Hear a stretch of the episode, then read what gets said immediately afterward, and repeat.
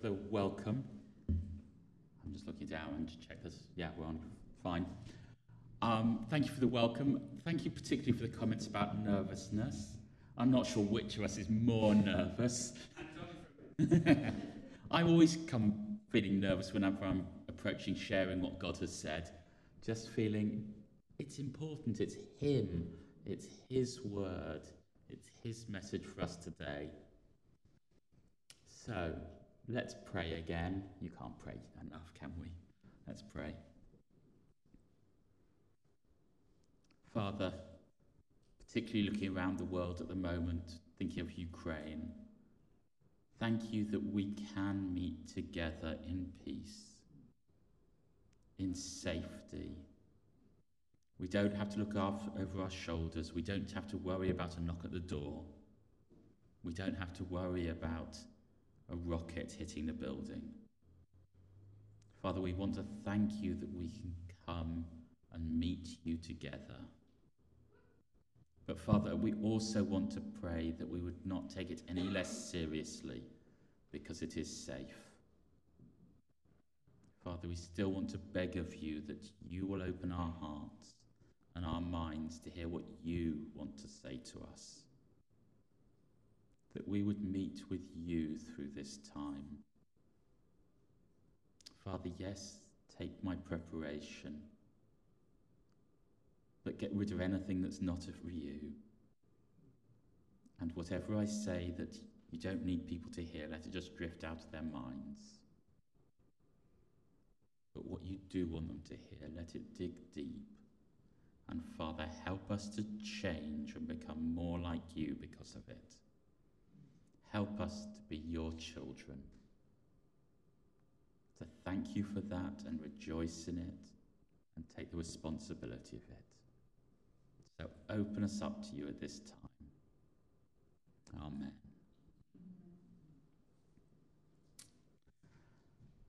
We're always being told to do things. Particularly in the last couple of years with COVID, we've been told do this, don't do that, wash your hands, don't touch people, keep space, wash your hands again, don't go near people, wash your hands again. And I don't know how that makes you feel. I don't know whether it's just me and my family, but to a large extent, when someone says, do this, my instant reaction is, no, don't want to. Particularly when it's something inside me. You know these songs like, be happy? Well, okay, I want to be happy. How do I do that? Um, be happy. Okay, I'll try really hard to be happy. It doesn't work. Or my favourite in this, relax. The moment you've told me to relax, you've told me there's something to be worried about, so I stress. I mean, vaccinations are a part of our life these days. And also coming to a certain age, the doctors seem to want to take lots of my blood. Having moved overseas, we had to have lots of inoculations. And I have to say, then I knew there was a risk it was going to hurt. So the moment I came, it was, this might hurt. So, of course, it did hurt. Over the years, I've learned to relax. And actually, surprisingly, the last few times I've had an injection, it's not hurt at all. And it's reinforced. You've got this word, the idea for the year, being thankful. Being told to be thankful, how does that make you feel? Is your reaction no? Or is it how? I want to do this, but how do I do it? In some ways, I think we find it very difficult to do things. I know what is right. Does that mean I do it? Hmm, less than I'd like.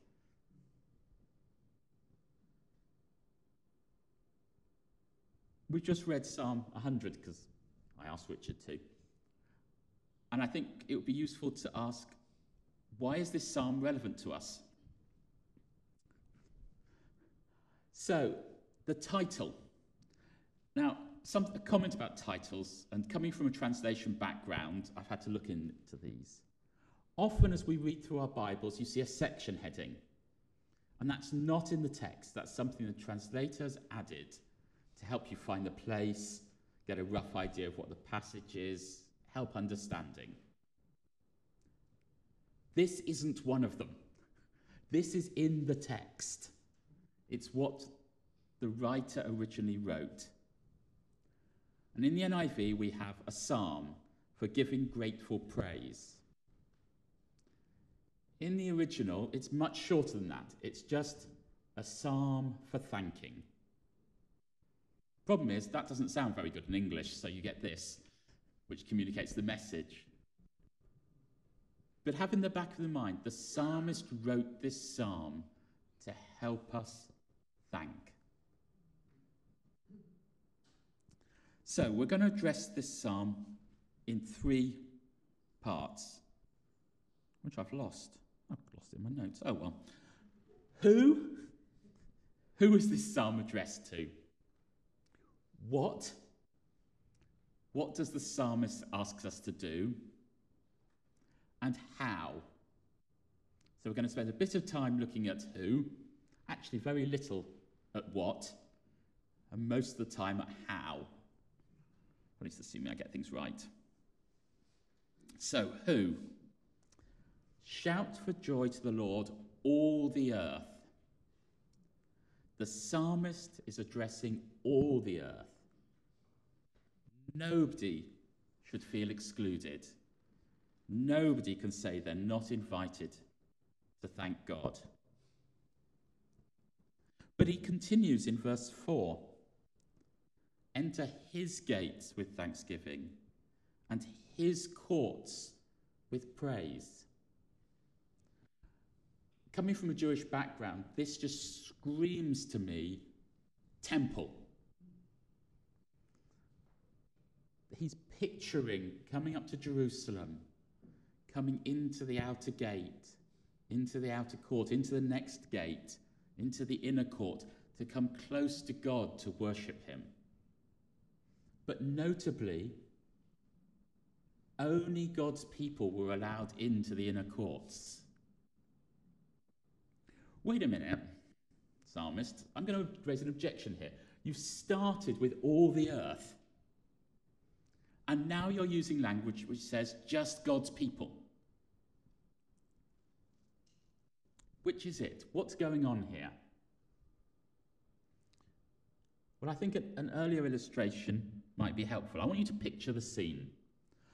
There's a whole city that's afraid. Very topical. I planned this before I knew what was going to happen on the world stage.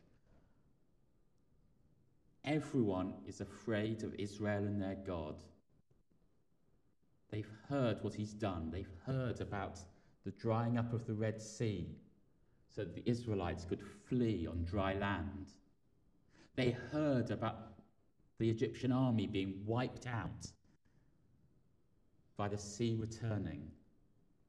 They've heard what God did to Sihon, the king of the Amorites, and Og, king of Bashan, wiping out those people, giving Israelites their land. The whole city is quaking in fear, expecting to be wiped out. But one woman, in the spite of that fear, chose a different approach. She chose to trust. She threw in her lot with the people of Israel. She threw herself on the God of Israel, the Lord Almighty. Her name we remember as Rahab. and she could come into the courts of the Lord. She was accepted as one of God's people. She's praised in James as recognition of her righteousness. You can see it in James 2:25. She even is in the genealogy of Jesus if you look in Matthew 1 verse 5. Here is somebody who was one of all the earth. And she came to be one of God's people in God's community. And she's like many of us in our backgrounds and contexts. All the earth, but now one of God's people. So, who? Anyone can come. But to really be part of it, to be really have this psalm relevant for you, you've got to have joined God's people. If you're sitting here now, but standing earlier, seeing all these people singing, worshipping a God they can't see, and feeling it, and honouring God, and thinking, what are these nutters up to? It only makes sense if you're on the inside. If you're on the outside looking in, the psalmist would say, I'm inviting you but this isn't going to make sense unless you join God's community. So that's who. Now, what? What does the psalmist invite God's community to do? So we're going to look very briefly at this. It should be on the screen behind me. Great. Sorry, I'm being really unfair. I'm not nodding to it. I'm just letting you run them. So, he tells us to shout for joy to the Lord in verse 1, to worship the Lord with gladness, to come before him with joyful songs, to enter with thanksgiving and praise, to give thanks and praise.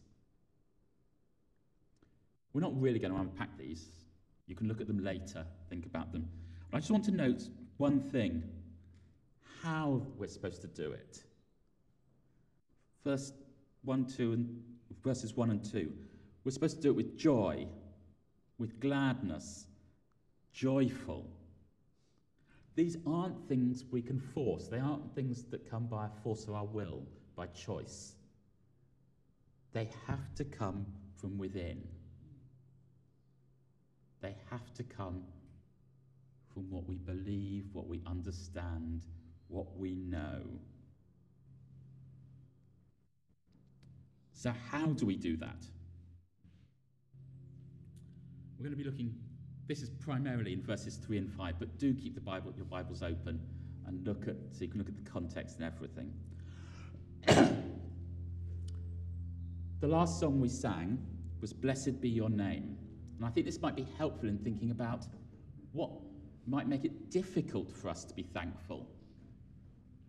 And if we know what makes it difficult, we might find out what makes it easier. So, verse 3 of Blessed Be Your Name says, When the sun's shining down on me, when the world's all as it should be. In some ways, when we're living like this, we don't need this psalm. It's easy to be thankful. We just stand there going, Oh, I love this sunshine. But was it as easy to sing the next verse? on the road marked with suffering, though there's pain in the offering, blessed be your name. Do we find it as easy then to thank?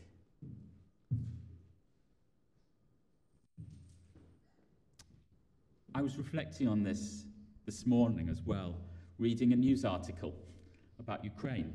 Surprise, surprise. And one of the things that was commenting was about how people are telling each other where they can find food, which shops have bread, and things.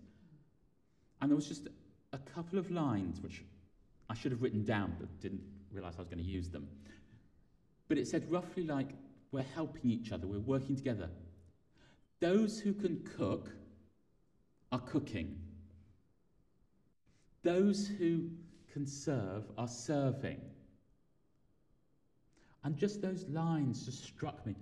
This is the body of Christ, writ large in life. And how did they learn it? How did it come out really strongly? It was in the suffering, it's in the difficulty. Assuming we're still on the same line, good. how do we learn to be thankful in the suffering, though? Let's see what the psalmist has to say. Verse 3 Know that the Lord is God. Do you know that the Lord is God? It's something we say very easily yes to, but I don't mean do you sense it, or do you feel it, or do you hope it? But do you know it? Do you know it? So that if your life depended on it, it wouldn't even be a question. It would make an incredible difference in our lives if we really knew this was true. If we could depend on it, if it ruled our lives, because it was a foundation. Why? Well, the psalmist continues It is He who made us, and we are His. If He made us, He knows what's good for us. He designed us, He put us together. And we are His. It's not just that He made us and then sent us out into this horrible world and we could work, find our own path. We are still His.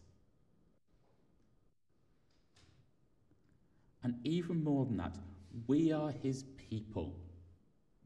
It's not just that I can say, I am God's. It's that we here, as Culver Church, are His, together, working together. And even more than that, we are the sheep of His pasture. A shepherd cares for his sheep. It's not that he has these sheep and they're nice assets and he'll let them go out. And if one or two get eaten by wolves, it doesn't matter. A shepherd cares for his sheep, and we should know that he will care for us. We are the sheep of his pasture. It's only by knowing that the Lord is God that we can really shout for joy or worship the Lord with gladness, particularly in the difficult circumstances. It's only in having that knowledge, that security, that confidence that we can. And the psalmist wants us to know that it's not just the only way, but it's the way to do it. It's how we can. And particularly when the going gets tough. Why? Well, we might think of a nice verse in the New Testament, Romans 8:28. And we know that in all things God works for the good of those who love him. It's really reassuring, it's encouraging. I remember looking back on one of our trips back to Asia. We just bought a whole load, two years or three years, I can't remember how long, it's worth of homeschooling materials for our older two kids. We hadn't had anything before because we hadn't been homeschooling, and now we had to get the whole curriculum for two years plus all our clothes and everything else. So our homeschooling materials went in our hand luggage because that's not weighed normally. And normally, the rule is if you could put it in the overhead locker yourself, you're fine. We had these nice big bags that were just the right size for carry on luggage. So our main luggage, we could take all the other things we needed for two years back in country. And we arrived at the airport and started queuing, and there was a rather longer queue than normal. And as we started getting nearer the front, we saw at every check in desk for this flight, which was ours, hand luggage was being weighed. And everyone whose hand luggage was even slightly over was being told, empty it or leave it behind. And there were people scrabbling and emptying things out and rearranging things, and everyone was the same. Empty it or throw it away. Empty it or leave it behind. And we got to the desk rather nervously, as you can imagine. And I handed over our tickets and our passports. And the check in lady started checking through it and barked at me, Where's your return ticket? And my response was, We don't have one. We don't need one. No, where's your return ticket? No, I got a work visa. We don't need a return ticket. No, no, where's your return ticket? Look, I've got a work visa. My family have dependency visas. We don't need a return ticket. And she took our passports and took our boarding passes and stormed off and went to talk to her supervisor. And we heard from my dad, who was standing nearby, sending us off, that the supervisor took one look at our passports and said, They don't need a return ticket, just give them their tickets and go.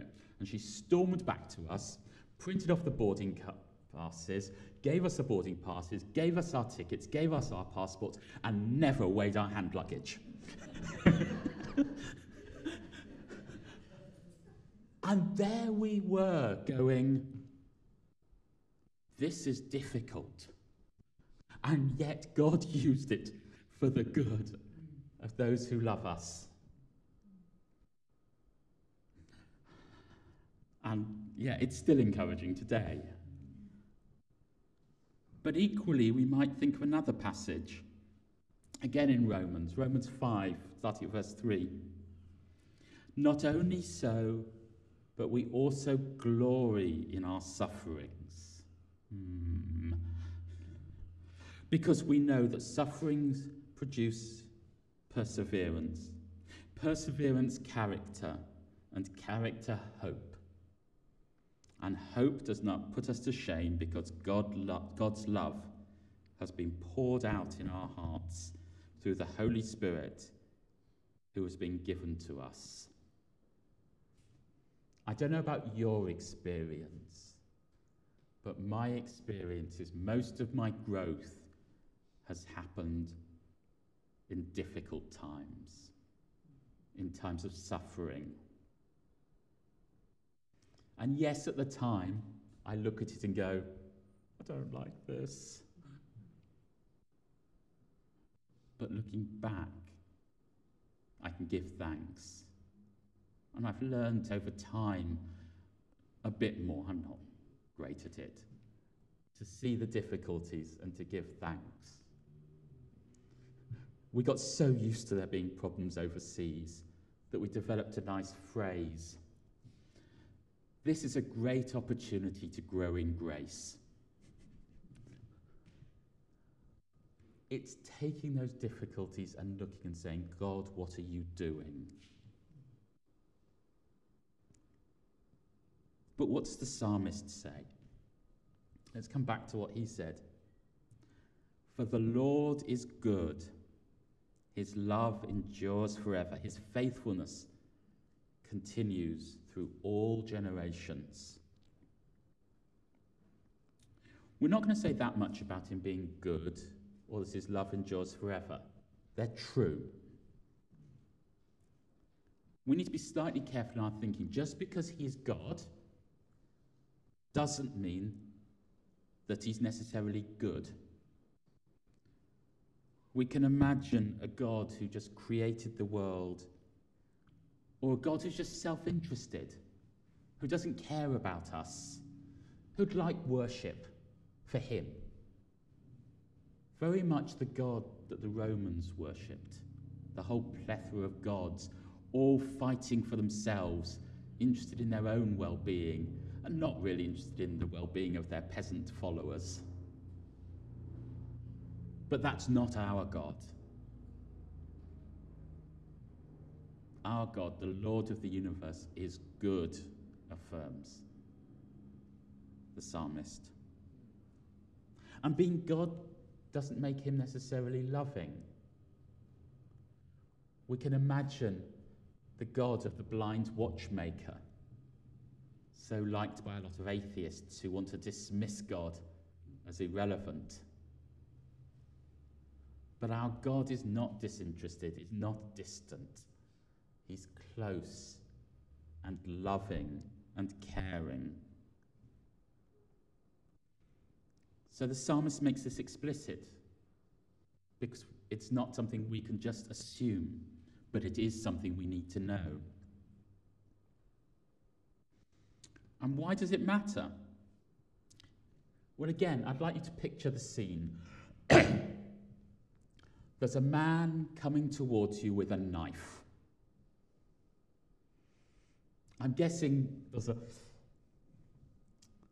The context makes a huge amount of difference. If you're walking down the street, then you're possibly looking for exits and ways to run away. If you're in an operating theatre and he's a surgeon, it's totally different. So, in the same way, we need to understand that God is good and God is loving. Because how we see what happens to us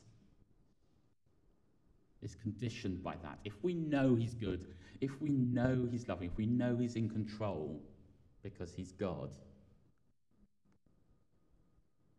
then we can give thanks for the sufferings because we know it's for our good or the good of the community and to honour Him.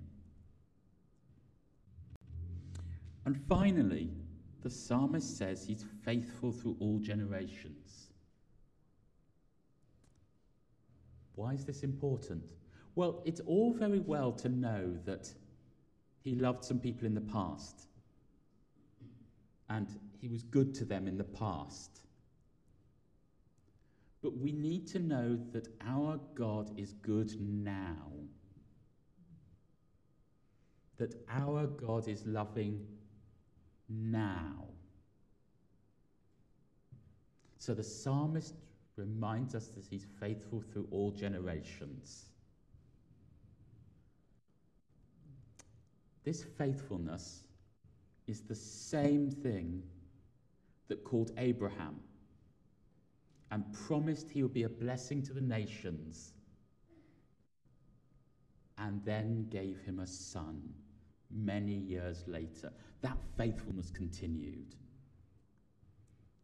It's the same faithfulness that was seen by Joseph as he had visions of what was going to happen and then was sold into slavery, rose to a nice high rank, and then thrown into jail, and then ends up as ruler effectively of Egypt so that Israel would have a safe haven during the famine. It's the same faithfulness that brought Israel out of Egypt from slavery. The same faithfulness that kept them safe through the Red Sea and wiped out the Egyptian army. It's the same faithfulness that brought them to Rahab and the faithfulness that let her throw in her lot with God and become part of God's community. It's the same faithfulness that promised through Jeremiah to Israel that after they had turned away from him so many times, he was going to send them into exile. But even before he did so, he told them that he was going to bring them back after 70 years. And he told them that it was for their own good. You can read in Jeremiah 29 that verse that so many people like to take out of context, because out of context it's so encouraging. For I know the plans I have for you plans to prosper you and not to harm you, plans to give you hope and a future. The context is, and I'm going to send you into exile. But that is for your good. It's that faithfulness we can depend on. It's the faithfulness that brought Jesus to earth so that we could know God, so that we could be forgiven. It's the same faithfulness that took Jesus to the cross and raised him from the dead afterwards. It's that same faithfulness that took us through the airport check in by not having a return ticket and making the check in lady irritated.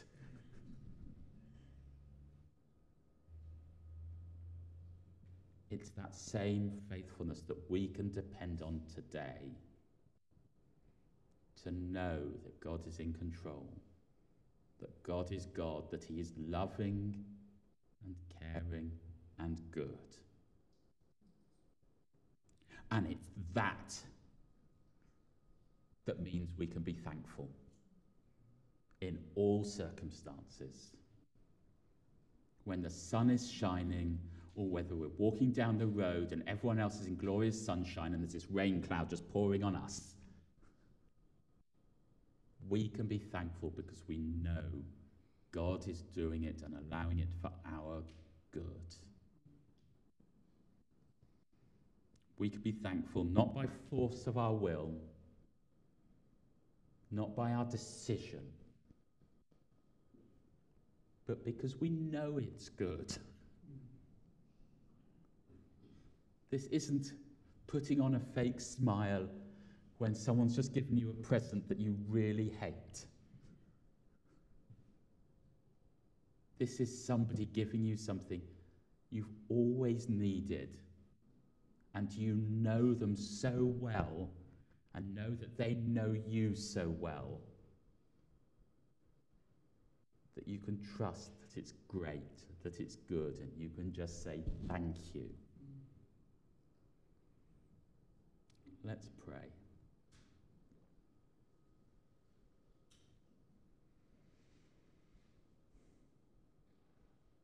Father, we want to thank you that you are God, King of the universe, creator of everything.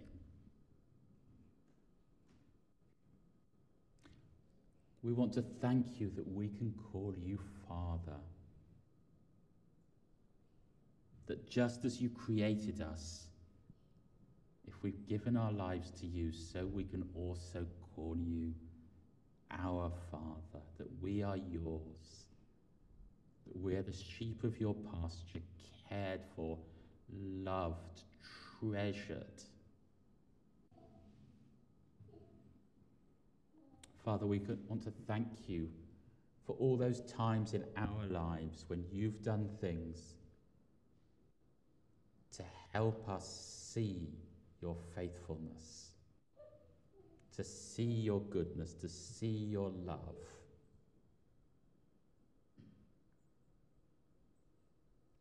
Father, remind us of these things. Help us to notice them. Help us to remember them. That they may become like a well flowing up within us that bursts forth into a fountain of joy, that bursts forth and creates a river of thankfulness. Father, thank you that you have done all of this for us and that we can trust you. Amen. So, if we've got time, I'd like us to divide up into groups and spend a few minutes just thinking about times you can remember where you have seen God's love. So that we can remember them, we can treasure them, we can collect them as a community to encourage each other, to encourage ourselves. I don't know about you, you're probably all far better at this than I am, but I am dreadful for God doing something fantastic and me going, God, that was amazing. And then a day later, I've completely forgotten about it. And it's only looking back, and often with the help of Selina, my wife, do I remember the good things. So let's try and just spend a few minutes, and Richard will say how many and call it a halt to it. I'm being cruel. Um, just sharing together things we can remember to encourage each other, to encourage ourselves.